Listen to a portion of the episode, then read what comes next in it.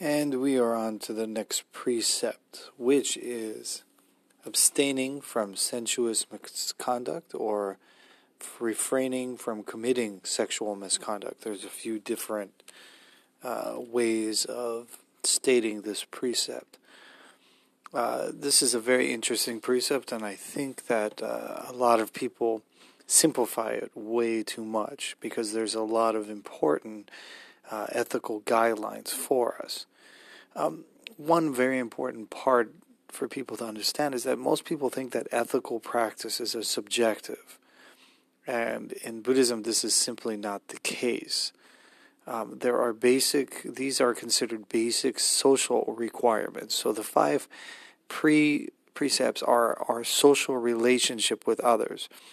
There's a great comedy special by George Carlin which talks about how other religions interpret it, such as the Ten Commandments, in which he breaks down the Ten Commandments, and it basically comes to these simplified social behavior norms uh, and how we can interact with other people. Because one of the important essences of our practice is that our actions uh, influence other people, and our uh, interaction with other people affects not just others but ourselves.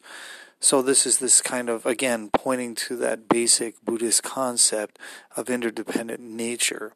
So this again is a uh, these precepts are not just so that we get along with people or that we don't get into arguments with people, but actually this is the basic for our practice, for our insight, for our awakening, uh, because this is one of the aspects of our uh, interaction with other beings such as we even see within the Ichinen Sanzen, that being um, other beings, uh, being one of the three uh, interactions that we have with all of those uh, worlds. So, therefore, um, what this is basically saying is refraining from causing harm through sensuality or sexuality. I like sensuality, the word being used a little better because it actually denotes than just what we say sexuality, we believe just the sexual act of sexuality.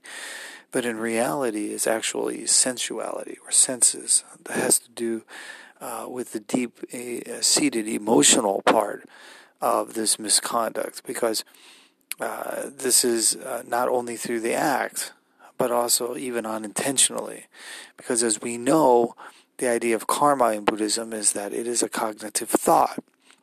So that means that when we are involved or thinking or even uh, sensually behaving, we may not even know that we're taking advantage of other people. We need to be aware of that.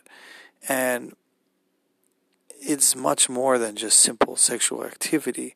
It has to do with actually a demonstration of power because if you watch any of the shows, for instance, of the wild animal kingdom, sexuality is usually used in the auspices of power to show who is the dominant, uh, uh, dominant animal amongst the pack or amongst uh, other uh, packs, etc. So it's usually a, a symbol of dominance.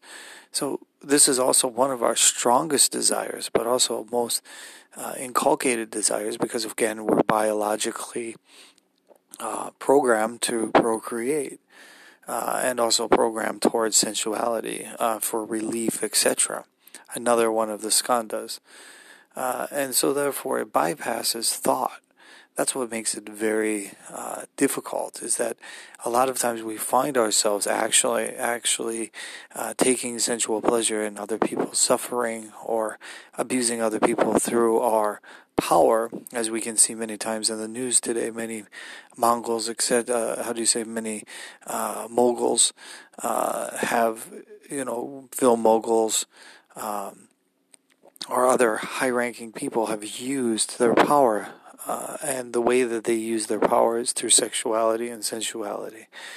And because it bypasses thought, we need awareness and serenity to see its movements clearly uh, this is actually one of the easiest ways to see and to actually uh, look at it under a microscope is Hashodo, which is the Eightfold Path. That is right view, right resolve, right speech, right action, right livelihood, right effort, right mindfulness, and finally, right concentration.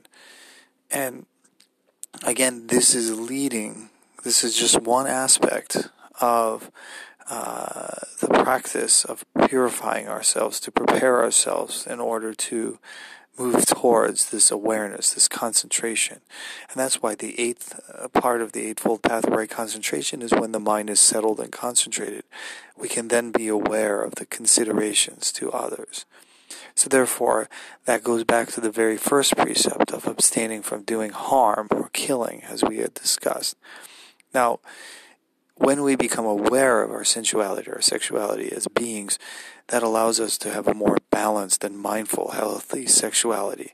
Uh, and that actually, through sensual awareness, we can actually uh, have and understand true connection, respect, and communication with others. And this can be basically meditated upon. And if you wish to review how you use your sensuality, is by one of the most useful ways is through the Eightfold Path. So I hope you take the time and uh, consider this deeply as we progress through the next precepts. Thank you.